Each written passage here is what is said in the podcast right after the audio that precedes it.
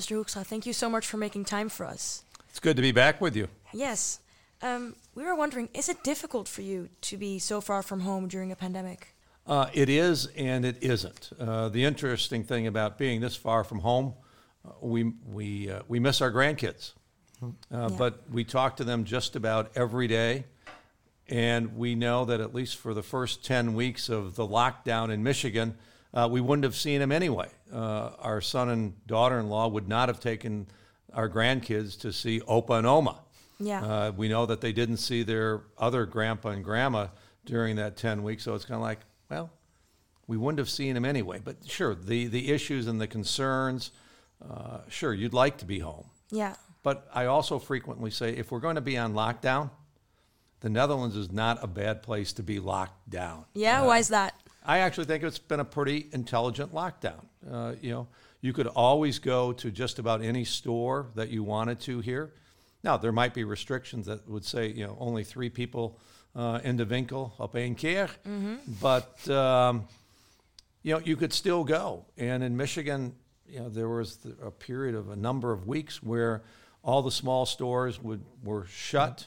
Yeah. Um, you couldn't go into the big stores and you couldn't buy paint. Uh, you know, there are certain lots of restrictions that from here didn't appear to make any sense. And I think it's run pretty well here in the Netherlands. Yeah, yeah, that's great to hear.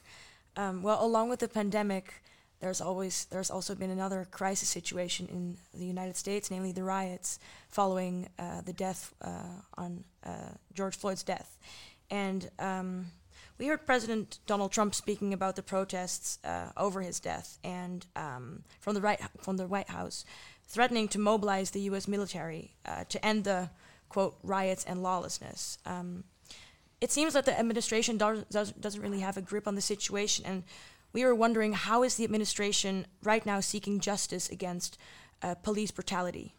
Well, remember, the both issues that you've identified uh, are primarily not the responsibility of Washington, D.C., the president, or that. They are the responsibility uh, of our governors and local law enforcement. So the governors make the decision as to how they are going to control the demonstrations, the riots, uh, the violence in our communities. It, uh, it starts with the mayor.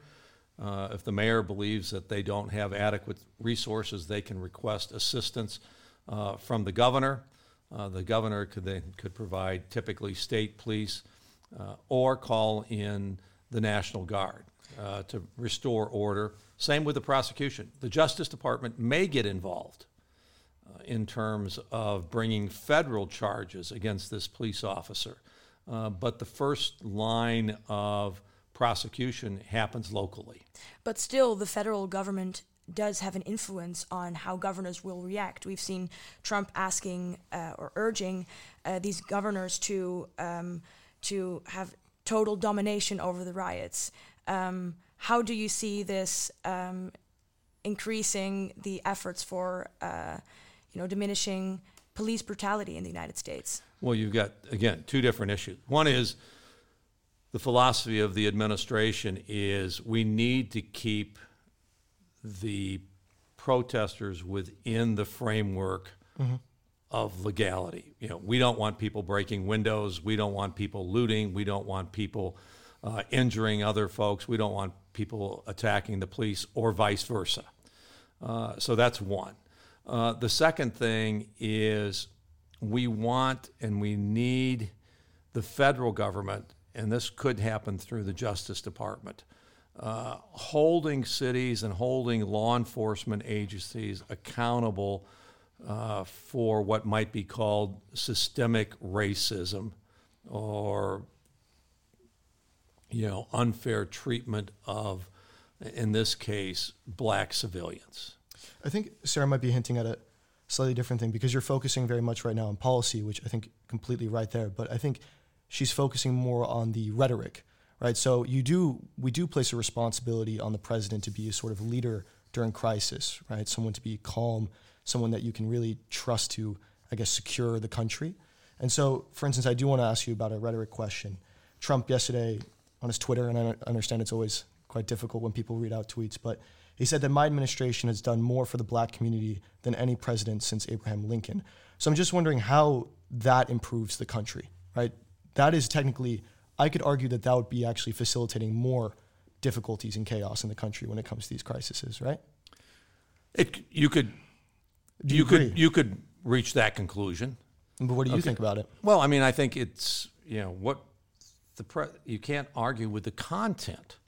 Uh, you can say it may or may not be the appropriate time for the president to bring this up, um, but when you take a look at record low unemployment for the African com- African American community, uh, when you take a look at rising wages uh, for minority populations, these are things that you know, lots of people across the political spectrum have been arguing for uh, for a couple of decades. What are we going to do to raise the standard of living for all Americans? Yes, Uh, and and, t- and typically, the you know people would say, well, we've seen wage growth for the middle class. Code words. We've seen you know wage increase for white America, uh, but we haven't seen it for uh, the African American community. We haven't seen it for this uh, group of Americans. And with the policies that the administration has put in place,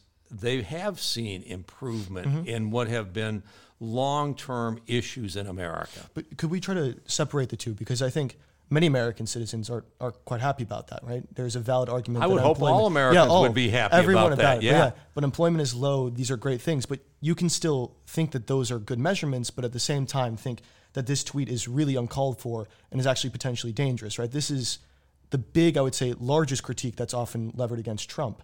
This just needless, I guess, tweeting and I don't know. Like, what is your real opinion on the tweet? My administration has done more for the black community than any president since Abraham Lincoln. Yesterday, when protests are going on throughout the country, like we can agree that that's just I'm not, Not sure we could planned. agree that that it's uh, that it's incentive, incent, uh, well, maybe not incendiary. incentivizing conflict, but just not good. Well, Well, I mean, again, I am sitting and you, we're both watching the United States from 3,500 miles away. All right. I don't know what various people, news organizations, and everything have been saying about the president and what the exact dialogue that's going on on a, on a daily basis. Okay. Are, are people saying this is an administration that has done nothing for the African American community?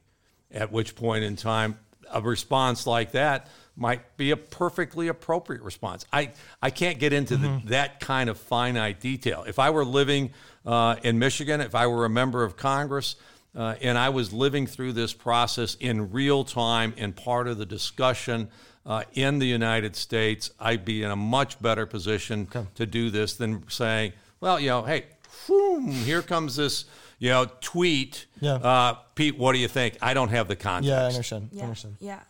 Uh, but still, we see that um, making statements as threatening to mobilize the U.S. military is um, quite quite the statement to to make in such times. And um, actually, if you compare it to the um, support that the United States administration has had for the riots uh, past November and October in Hong Kong, we can see that there's quite a difference in uh, in the support and in the uh, the response to these to these riots. So.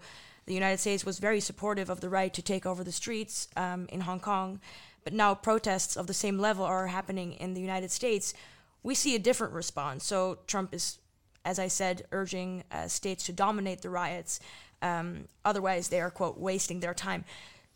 Doesn't this seem at least a little hypocritical to you? Not once you get in again.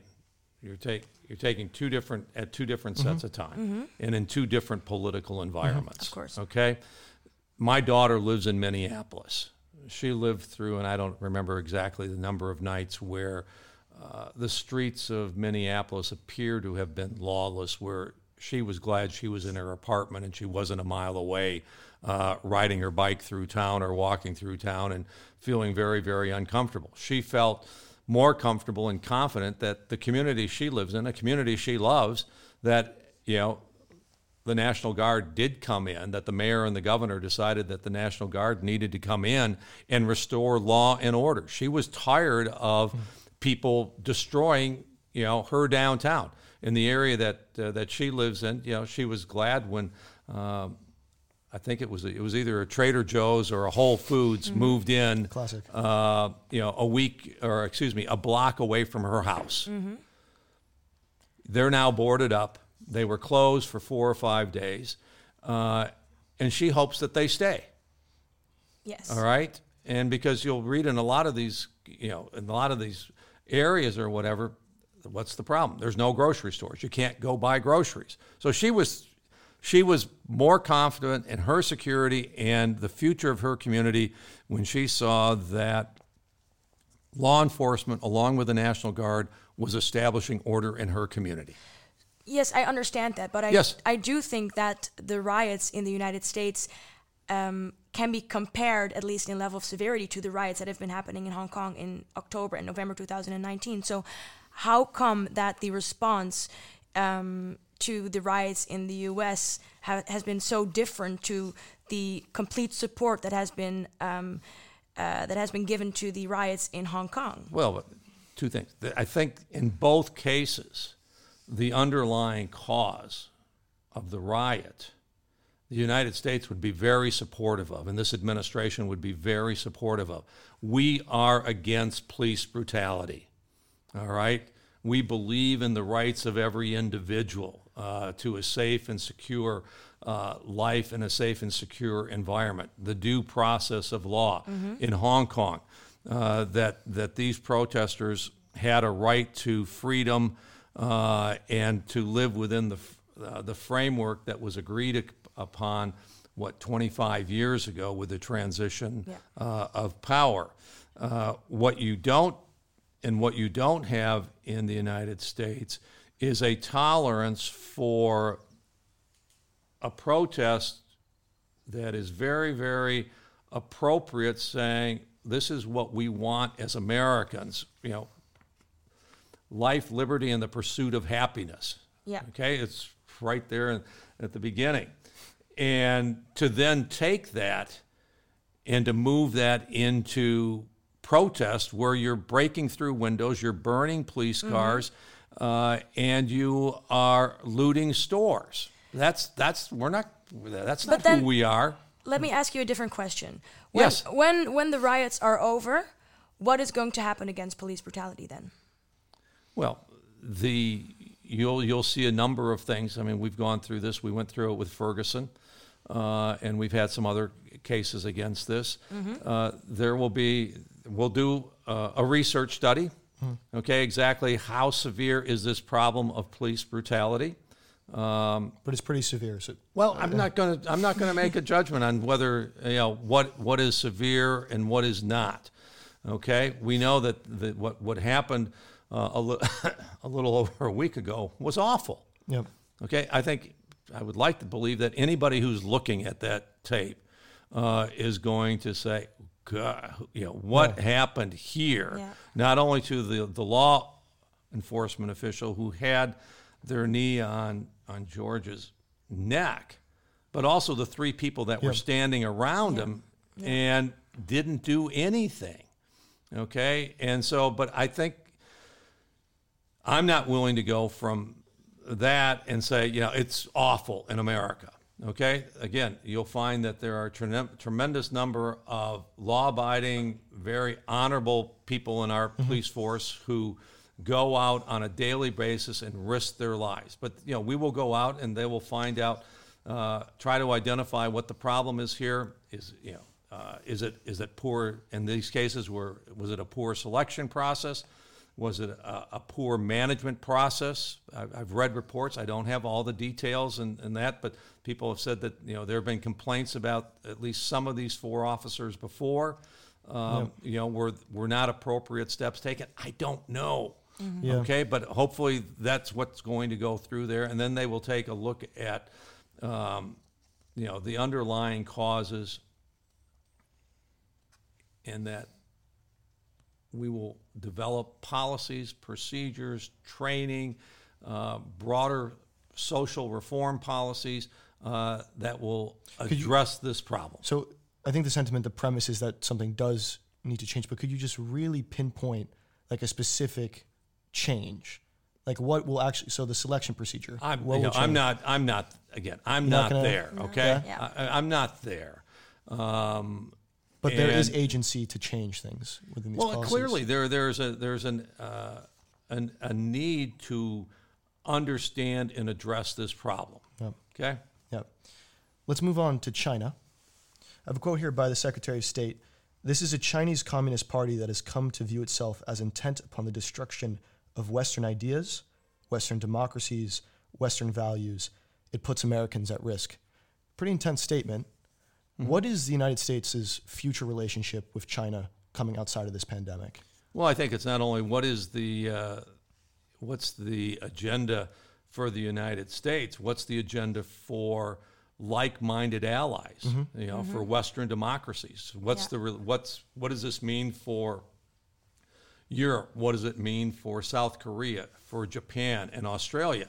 I think it's going to be we need to confront China. You know, in 2001, when I was in Congress, we had a vote on what was called the permanent normal trade relations with China, whether to allow China into the WTO. Uh, I voted against it. We, we had been going through uh, an annual process where every year we would have a vote as to whether China would have those privileges. It was a leverage point to try to get China uh, to change. Yeah.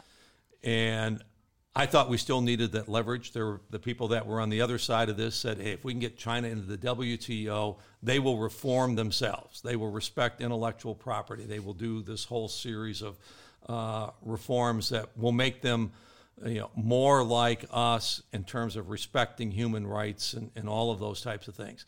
That did not happen. And so China is a huge market but we have to recognize that at the same time, the Chinese Communist Party embraces a whole set of values that we in the West do not embrace. So, what does that confrontation look like? Because we can agree that there's a problem, something needs to change. What is the United States government, or the allies for that matter, going to do? Well, I think there's a, a number of things. It, it, mm-hmm. Number one is a reaffirmation that the most important relationship that we each have is the transatlantic relationship. The United States has no better partner than Europe, and Europe has no better partner than the United States. And that we need to streamline and strengthen our trade relationship. There's still room for improving that trade relationship by reducing tariffs and making each other the most attractive market for us to do business with. Uh, we need to continue to strengthen uh, our investment in national security uh, capabilities. Uh, so this is where you know we we do need a NATO. NATO has you know kept Western Europe safe and secure for 70 years. That mission continues to evolve and is still very, very necessary. You're concerned, No, I think no. I mean the um, not scared, but you're treating it as a real concern. If you're The- increasing national security spending, that's pretty.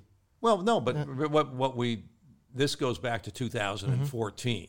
Okay, where Yeah. we uh, where the members of NATO identified a series of capabilities that we needed to have to keep NATO strong and relevant. Uh, and some there have been some more emerging threats in terms of cybersecurity and uh, and those types of things that we now need additional capabilities for. But this decision was made back in 2014 that it was reaffirmed we need a strong NATO that meets the challenges of today. Uh, getting back to the China issue, what what Yeah. does it also then entail? Uh, it entails starting to outline expectations of behavior for for China that says we want to integrate you from a, a- an economic standpoint, but that means that when uh, you've got inventors and entrepreneurs who develop a new product and a new capability and they patent it uh, and they have intellectual property, that means you can't go rip it off. Okay, uh, it means that if you if a Dutch company or an American company wants to go and do business in China, we can go do business in China the same way that we allow Chinese companies to come and do business in the United States. We allow, you know, we'll allow a, comp- a Chinese company to the United States and they can set up their wholly owned subsidiary. You go into China with an American company or a Dutch company, it's kind of like, oh, by the way, uh, you can own 49%, uh, and, the, and China will own 51%. Um, no, no, we will, we will, we will have reciprocity. We will have the same access uh, for our goods and services uh, into China that you have into the West. Uh, there are also human rights expectations. Uh, you cannot continue to prosecute, persecute uh, the Uyghurs and these types of things. But so it becomes, an, uh, and we want China to be a clean country. That there are envir- environmental standards, you know, basically between the United States and Europe, we have equivalency, meaning the outcome of the, the work that we do uh, uh, in our economy. We're able to keep our environment clean. We're able, able to keep our air clean. We take a different approach at doing that than Europe, but there's an equivalency. Um, and that there's an expectation that China will rise to that standard. And if they don't, If they don't, we have there, there's a possibility that we create a, a green environment zone, which would be you know Europe, the United States, uh, people that have certain minimal criteria in place, and say, oh, by the way, if you're if you don't meet these criteria, uh, shipping into the green zone, there'll be a 15% tariff. okay. And what would these criteria look like? Well, it would look very much in terms of uh, water quality, air quality. Uh, you go right down the list. The things that we in the United States and you in Europe uh, measure, and the things that you believe are important to restoring and improving the environment of Europe or the United States. Yeah. So Could I just quickly, just one more question? Yeah. Sorry. Because you were mentioning, because I, I appreciate this answer. I think it's a good one, right? The increased expectations for China is something you want in regards to intellectual property, but we haven't been having this issue for the last decade, right? Sure so, you have. So, like, how We've been having this. We've been Yeah. having this issue with China for the last twenty But years. exactly, but how? Because we've been having issues with intellectual property to begin with for the last decade, and now we're going to say respect intellectual property. Like, how exactly is that going to change now that you just write down your expectations before? Well, what um, we're actually going to put teeth into the policy. We've, you know, Yeah. this is why they, this is why we, by having them come into the WTO, the expectation was they will respect intellectual property. They haven't. They haven't changed their behavior. So it, the, it's now incumbent on Europe and the United States to say, okay, we gave you 20 years. You haven't changed your behavior. I think many of us believe we should have changed that behavior and become more firm with them 10 years ago uh, when it became clear, the pattern became clear that, hey guys, they're not going to change their behavior. They're going to continue to rip us off uh, and rip our entrepreneurs, our inventors off, and they're going to take some of the most valuable stuff we have, our, our intellectual capital up up there, uh, and they're going to steal it. Uh, and but we decided, you know, we're not going to confront it ten years ago. Uh, we now need to confront it. Okay, and we we will hold them accountable in our court systems. We will hold them account accountable in, in Europe's legal framework, uh, and we may need to have access uh, into the the Chinese system. I mean, the, the best way to respect intellectual property for a European, for an American that rips you off, you can come to the American court system and you're going to get justice. We will protect your intellectual property. We expect the same thing when we come here to Europe. What we need is the Chinese government to do the same thing in China.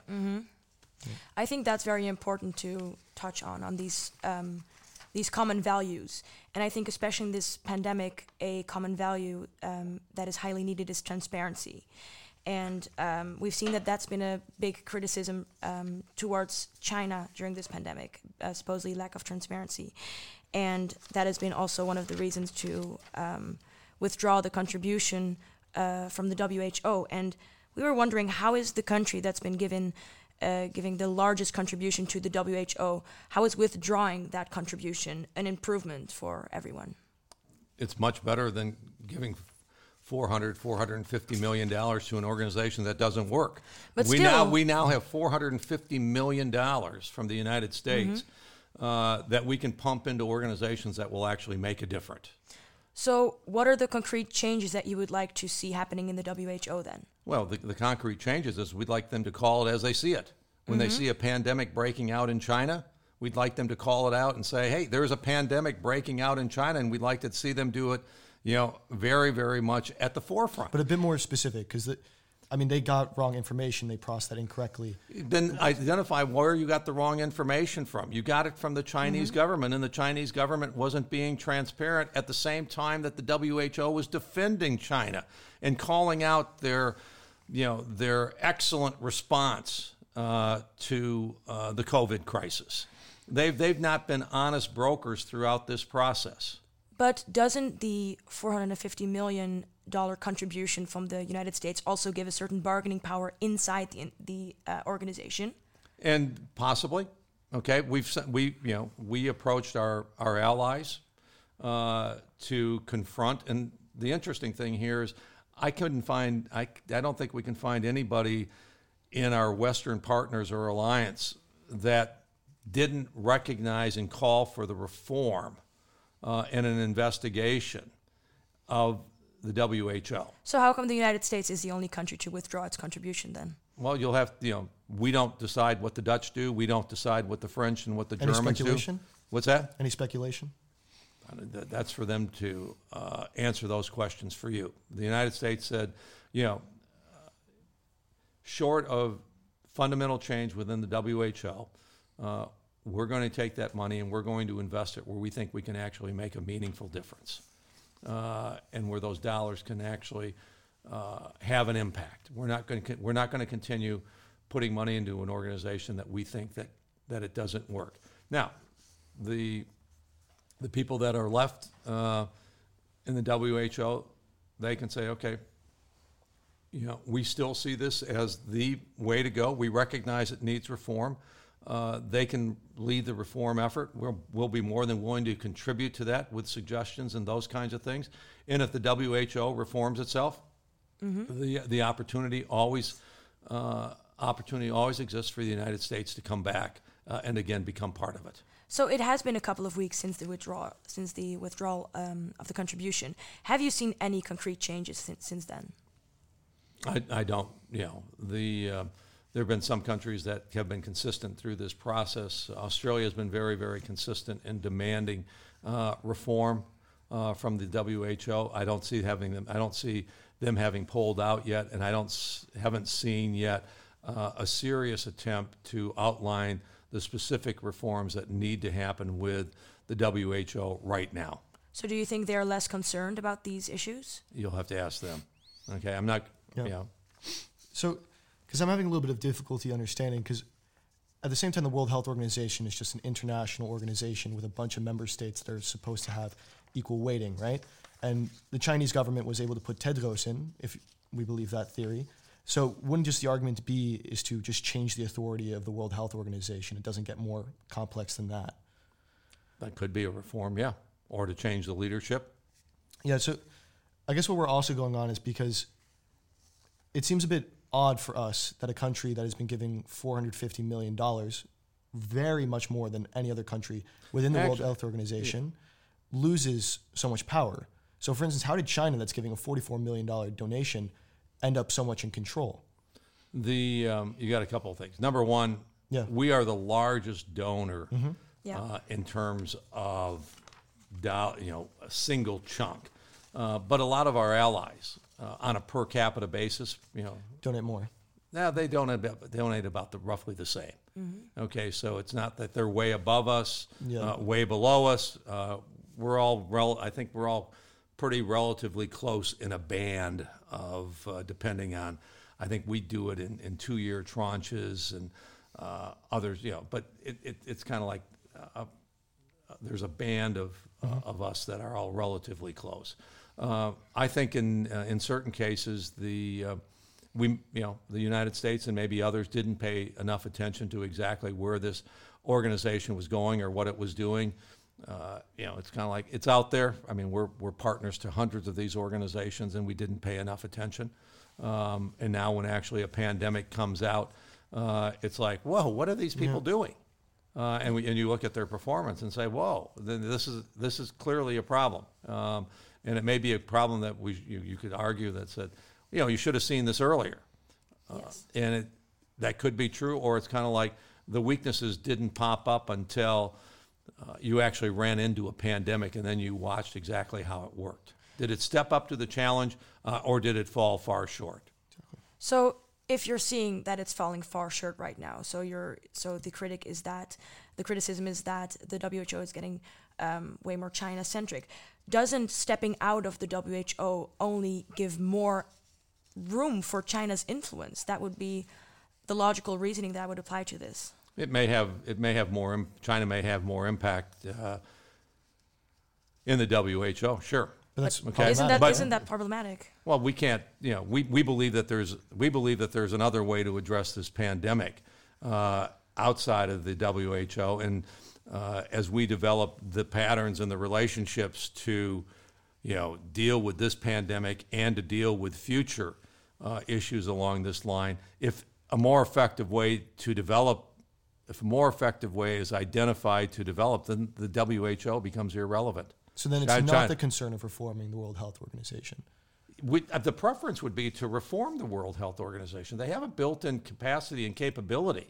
All right, so uh, but short of reform, then it's kind of like no, we're not going to contribute, continue to contribute. We're not going to continue contributing to an organization that is going to waste our money.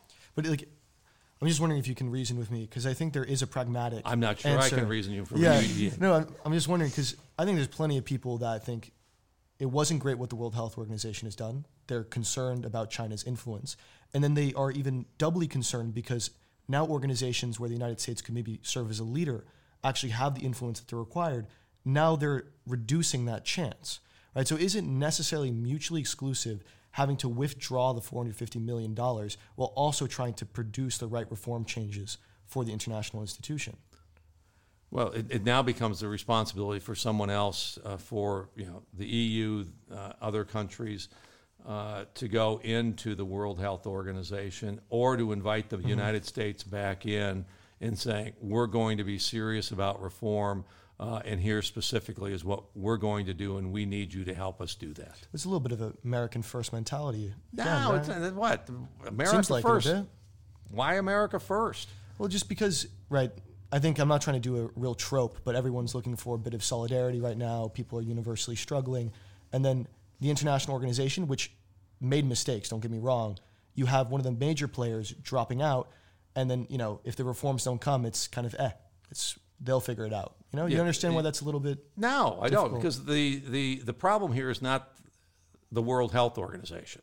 It's Okay. a symptom of a larger issue. The, the issue is confronting and defeating the pandemic. That is what the United States is focused on. Um, and so, you know, we have been extremely generous helping people around the world, helping countries around the world, sending $100 million to Italy, a quote unquote rich country uh, where we normally do not send aid.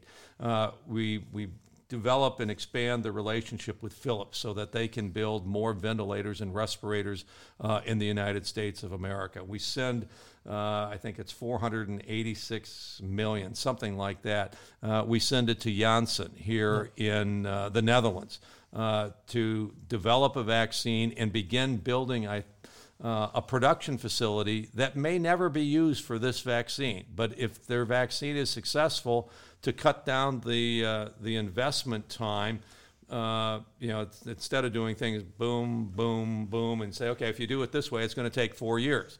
But if you do the testing of the development of the vaccine and the testing of the vaccine at the same time that you're building the production facility for that vaccine, it's like, well, that's going to shorten this by 12, Yeah. 18 months. Um, I think uh, we have contributed uh, or set aside uh, four to five billion dollars to share. We, I think we also just did it with a company in the UK.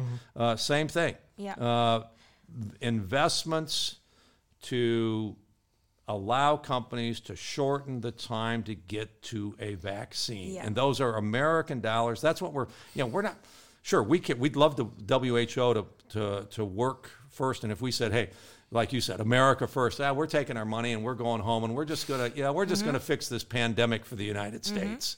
Uh, and the rest of the world forget it. But that's not what we're doing. We're providing aid around the world, and we are investing generously in getting to a pandemic uh, with the requirements that when we get to a, uh, a vaccine, that that fact that the production facilities will be available.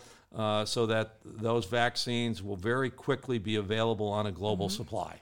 So you're mentioning some domestic policy changes and some efforts that are um, put into defeating this virus domestically. So let's take a look about on what the current administration could have done better, in your opinion. In terms of the uh, the pandemic, Yes. Well, remember, in, in the United States, what we do is it's not the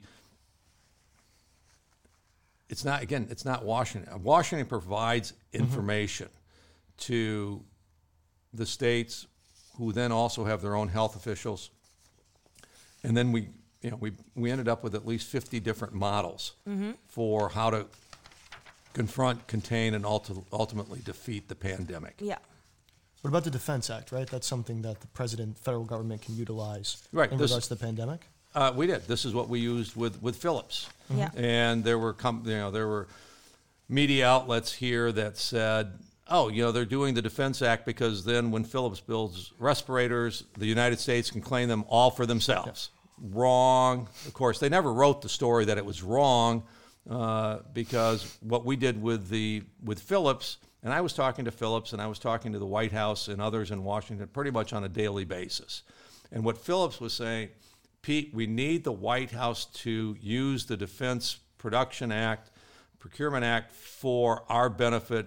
If they give us a piece of paper that says Philips falls under this law, we can take that to our suppliers, which then means that our suppliers have to produce our parts first. And they, if we need more, they have to produce more of our parts before they go on and do something else. That enables us then to quickly ramp up production. Uh, so instead of producing 40,000 ventilators, maybe we can do 50, maybe we can do 60,000 ventilators in that same amount of time. Uh, and that's exactly how it was implemented. And, you know, uh, again, Europe, I, Let's stay on the U.S. We'll stay on, on the U.S. because the, the U.S. has been very, very uh, open in sharing our technology, our capabilities, and our products uh, with the rest of the world. Uh, there have been other places of the world that have been more restrictive in saying we're going to keep this for ourselves before we make it available anywhere else. Yeah, so I think actually right now there's also a surplus of ventilators, if I'm not mistaken, because of the current administration. They actually produce more, but on a different variable, testing, right? Because Fauci was saying in the beginning, there was a big question of why were we not able to mobilize at the time, right, in regards to testing. Do you think that in hindsight, maybe Trump or the current administration should have used the Defense Act for testing in order to get the adequate supply? I don't know. You don't know. Okay. I mean, I don't, I don't have the specifics on that. The, I know that testing has been a problem, um, you know, all around. I think uh, just here in the, uh, in the Netherlands, uh, they finally opened it up for more testing uh, two days ago. Uh, Yeah. on, well, you know, uh, on June 1, they opened it up for more testing. Yeah, they Okay, they, they were very restrictive uh, on, on the testing. And again, it's been different. Uh, there's been a different patchwork of testing, I think, across the states as well. Yeah, because I've been having difficulty with this thing, which is that Trump was blaming the previous administration for having bad tests, bad broken tests, and obsolete tests, right? And there's an argument that the mobilization of tests have been kind of lackluster in the United States. So, according to the experts, not enough tests have actually been produced. So, I'm wondering, using Trump's own logic, can we actually blame the current administration for being somewhat problematic with the lack of tests that they produced? I don't know how fast you can build the test or ramp up mm-hmm. the production for that. Okay. Okay. yeah, Okay. Yeah. I think we should also separate the conversation between rhetoric and actual policy changes.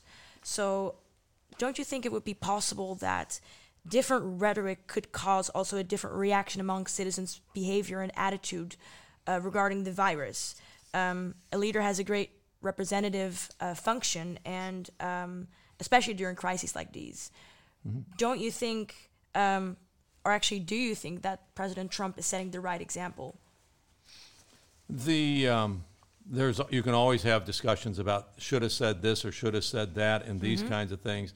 I think the president has been, um, you know, very very optimistic in terms of developing the medical protocols that would have enabled treatment uh, of this, the development proactively in terms of, of a vaccine, uh, encourage, you know, and the, um, you know, and I think in some ways uh, he listened, uh, he listened pretty strongly to the medical advice that he was getting. I think it will be interesting in six to nine to 12 months uh, to hear the president do an analysis uh, of his performance uh, during this crisis, weighing the decisions that he made from a health standpoint, from an economic standpoint, um, you know, and see where see exactly Yeah. where we are. I, I, I- I have an idea I, of th- some of the things that he might say. Mm-hmm. Um, like what? Yeah, uh, I'll let the president say Yeah. it. But I, I think, you know, I, I'm I'm sure that the, um, you know, because, of- you know, and I, and I see it here in the Netherlands as well. I hear people say, you know, you need to listen to the health experts. You need to listen to the health experts. Was, the health experts only give you a, a context. They don't tell you what to do. Okay. Of course, They- but I think that's exactly the point that I want to touch upon. Great. That um, it's of course incredibly diff- uh, incredibly difficult to um, handle during a crisis, during a, during a pandemic, when not all information is provided to you. This is a completely new virus. No one knows how to handle this virus correctly. Um, but I do think that rhetoric and consistency in arguments and in attitude towards citizens is an in, is an incredibly um, important aspect of leadership. I want to touch upon humility and um, ability to reflect. We've seen that Donald Trump has tweeted, sorry for bringing up tweets again, on March 13th that he doesn't take responsibility at all. Um, I'm just wondering, is that a sign of good leadership during a pandemic like this? Is this setting a right example and standing as a great leader? Well, all I can say is that every time somebody brings up tweets, um, I don't have the context of the tweets.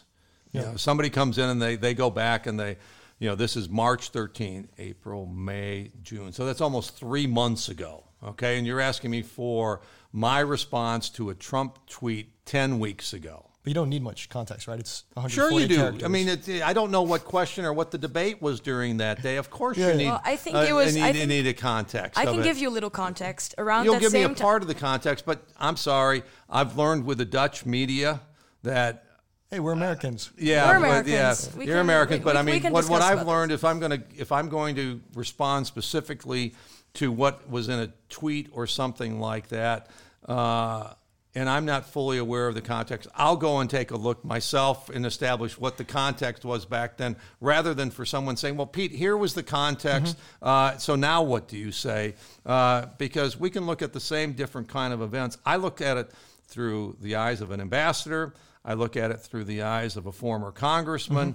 Uh, you look through it as, as an eye, uh, through the eyes of a journalist, and you, there are certain things that you see, there are certain things that I may see, which means that we can take a look at it and we can see a very, very different context uh, for exactly the same question. Yeah, Would- would but I, I do Same I do think that I'm now bringing up this tweet just as an example, but I think it's a pretty consistent phenomenon of um, maybe lack of humility uh, by President Trump. You know, he during the pandemic he's been spreading a false accus- accusation of murder against a rival. He's been playing golf. He's been refusing to wear a mask.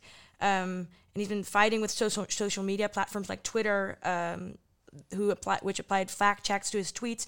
You know, is this the right example, the right leader that we need during extremely fragile times like these?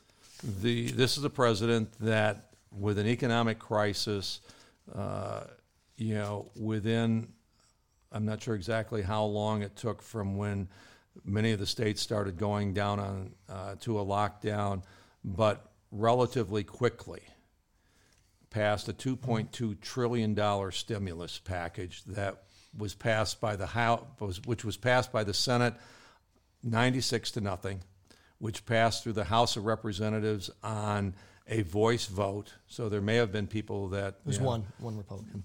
Well, they, they, they, on a voice vote, you don't know how many. Okay, you don't know how Mm-hmm. Trump many. went after him. Well, after the- but, the- but you don't know. I don't know if a I. I don't know if it was one or if- or if it was 217. I've been there. Okay, when it's a voice vote, the the only ruling is from the chair, the person Mm-hmm. sitting at the front, and he that person says, you know, Yeah. the you know, according to the voice vote, the ayes have it. Yeah, but it was one voice. But Well, I- we'll I- have this conversation. But uh, but I'm sure there weren't I'm sure there weren't 435 people there when they had the Yeah, voice yeah, vote. fair, fair. Okay, it was it was a uh, there there were enough people there that the person uh, in the chair could say a quorum being present, the Mm-hmm. ayes have it. Yep.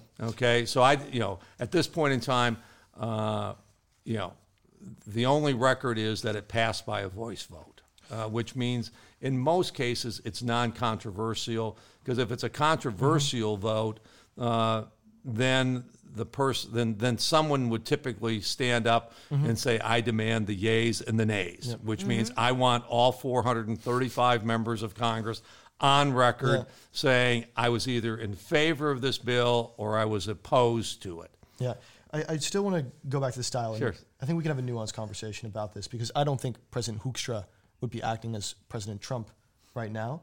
And what you just said before is that the I think some of the issues, especially with Fauci, this is a critique that's given that medical professionals, experts in these fields, are only one side. They're experts in their specific field. When you apply that to politics, economics, it's a very different way mm-hmm. how those things come into fruition. But she is right when asked about the results of the pandemic that Trump said, I don't take any responsibility, right? But he's exactly that person, right, that should be taking that responsibility when it comes to these kind of analyzing what to do with the data that's at his disposal, right? Well, yeah, but you're not going to get me to accept her tweet. Uh, Okay, and- okay. okay. Okay, it was a, it was a good try though, Yeah, to, yeah, yeah. just to slip that in, but uh, Didn't work. It was just an example, well, Mr. Hoekstra. Yeah, But I've a Yeah. Okay, let me give another analogy, and I wonder what your Okay. take is on this. I think fewer Americans would be scared if Mike Pence was our president as opposed to Donald Trump. Do you have any idea why I may think that? I mean the um, y- y- you can think that. That's fine. But you know, President Pence, right? You can understand why I might. Because I, I know Vice President Yeah. Pence. Yes, I Yeah. served with him for ten years in the House. Yeah, So, and I, yeah, I think he's a very honorable man. And for instance, even The Guardian, which is pretty, I would say, let's say, call it left wing for now, I said, strangely competent Mike Pence finds his 9 11 moment in coronavirus crisis. And you have, for instance, DeSantis, the governor of Florida, saying that if the federal government is doing something, that will carry a lot of weight for me, right? So let's imply that there is responsibility on the federal government Absolutely. to influence governor behavior. Now, I've got a day message between two, and I'll be giving you the context if you want it, but said Part of the said- context, but yes, Yeah, he said that coronavirus represents a very serious threat to senior citizens with senior uh, serious underlying health conditions. COVID 19 is typically 10 times deadlier than the flu. Then you have Trump three days before. So last year, 37,000 Americans died from the common flu. It averages between 27,000, 70,000 per year. Nothing is shut down. Life and the economy continue, uh, go on. At this moment, there are 546 cases. Think about that, okay? So you have a different, you can agree that that's a different form of rhetoric between the two. And I've seen press briefings where when Mike Pence is talking, the press actually ask, is this how it's always going to be? In a sense that it's more clear and it's more coherent. Like, you know him. I think a lot of Americans would be less concerned if they had someone as stoic and I think as calm as Vice President Pence in charge as opposed to Donald Trump. I, I don't know. Okay. I mean, I, I, I know Mike. I like Mike. Mike has served as the, uh, the chairperson of this uh, task force. I think he's done a great job at doing that. Uh, I think the president, in, in the statement that you're reading, uh, is also talking about some of these things. And I'm not sure that I inherently I see a conflict. But are, are you not able to answer the question? Because I understand that too if you're not comfortable with it, but I think you understand where I'm getting at, right? I understand that there are a lot of people that do not like the style of this president. Yes. But the style, for, I think a lot of people in the beginning understand Trump is this brutal kind of, I would say, more direct person in the sea of politics, right? And there's been benefits to that in certain cases for that side. But especially now, when you have a pandemic and the potential for a lot of people dying, I could understand that that doesn't work the best in this context, right? you know, the president has as an objective the the health, the safety, uh, and well-being of of the of Americans. And I think that that is always the priority for whoever is in those offices, uh, whether it's in governors uh, or whether it's the president of the United States. Eventually and ultimately, they will be evaluated on whether they protected the health and safety and well-being of the American citizens. But can you make that evaluation? Not right now. Not right now. I mean, you can't. You don't have all the information. Okay. Um, the we will have a lot more information in, in 12 to 18 months. Uh, we'll have a lot more information in three years. Okay. I mean, we, we have no idea at this point in time what the economic impact long term will be. Okay. Based on the damage that has been done by the shutdowns um, and how quickly and effectively the measures that are being taken by Congress, uh, by state governments uh, to respond to the to the economic downturn, how effective they will be. Are the plans that are being put in place are they the appropriate plans and the best plans to restore the health of the economy? Yeah. So I think one thing we can agree upon is that There's probably lots of things we There's a can lot. agree on. lot. Yes. I'll, I'll just name one example. We want we, we all want to get to the bottom of this, right? We want to know the truth, what's behind the pandemic, and um, we've seen your recent tweet that you've been having lunch with Jensen, and you've been discussing uh, that it's time to find truth. Uh, it's time for truth. So, what should we learn from your conversation with Jensen? That I learned more about Dutch politics and a, a unique insight. What'd you Uh, learn? That there are a lot of people uh, who are in favor of, you know, a, a smaller government uh, and those types of things. And you know, but you know, it's it's like my job is to what part of my job is to report back to the United States about the political situation in the Netherlands. Of course. So I, I have I, s- I have gone to the party congress for the uh, for Terry Baudet. Uh, I've gone to the uh, party congress for uh, the Labor Party. Uh, you know, I've I've had lunch with with Klaver. Today? Uh, But still, well, I, I do think that there is a slight difference in meeting up with Klaver or with political parties as opposed to Robert Jensen, who is who's known as one of the biggest conspiracy theorists in the Netherlands. Um, so I think and who you has a, be. who has a fairly significant following in the he Netherlands. He does, he does, he does. So and I'm, I, I'm, I'm thinking, I'm not quite sure we've, we've set the date, uh, but there was a, a columnist who was very critical of me meeting with Jensen. I've, we Do you invite- understand yes. his point? What's that? I think some people are uncomfortable. Do you understand why they made No, because I'm having lunch with him too. But you're you don't And I'm understand as- at all the why some people find it a little bit odd. that Not when you have a major political or a someone that has, I believe, hundreds of th- hundreds of thousands of followers here in the Netherlands, uh, and saying, "I'm going to meet with him." All right, where is the tolerance of the Dutch in terms of saying, as an American ambassador, you can't meet with these people in Dutch society? Okay, but I still think that um, if I read your tweet that, that you're both agreeing on that it's time for truth, what truth are you agreeing upon? No, we're not agreeing on any truth. It's it's it's it's it's, it's the search for truth. All right. uh, and a search for understanding. And so, you know, I will have if I have a, um, you know, I've got lunch with, um, you know, a number of political party leaders uh, in in the in the coming weeks. and by talking to each of them, I will be able to report and give a better assessment uh, for my uh, that we as a team will have as to what are the dynamics of Dutch politics. Yeah. Uh, than if I just talk to one, or if I just talk to four or five of the political parties, or if I just talk to the coalition uh, party members and said, "Oh, okay, I talked to the coalition. They're in power. I now understand Dutch politics." If I talk to, you know, right now I don't know how many political parties there are. Uh, Too many. It's, Too many. I think we're at, I think we may be to, to 15 or 16. If, but you know, it's kind of like my objective would be to talk to all of them. Uh, and in the last uh, in the last 12 to 18 months, we probably uh, have a pretty consistent pattern of reaching out uh, and talking with at least 12 of them. Uh, and the you know there's two that uh, there's two or three that just refuse to say, "Well, Pete, we you know uh, we we really have no interest in sitting down and talking with you. It's kind of like okay, that's fine. Yeah, because I, I want to talk to you about this conundrum that I think you understand, which is at the same time, the difficulty with Jensen is that he is someone that has provided disinformation, and, and you know that he has some conspiracy theories. But operating on the, I guess, principles we laid out before, the entire issue with the COVID pandemic, to a certain degree, is that we listened to China because it was notoriously providing disinformation. But at the same time, there's no issue with you having a conversation with Jensen, who's also known for providing disinformation. Can you hold the two different applications separate, or should we be consistent in both? Do you get where I'm going with this? No, I mean we're still talking Yeah. to China. Yeah, but okay, it's, we it's a talk to China difficult. every day. I mean, the president is talking with China. We uh, this through this whole pandemic thing.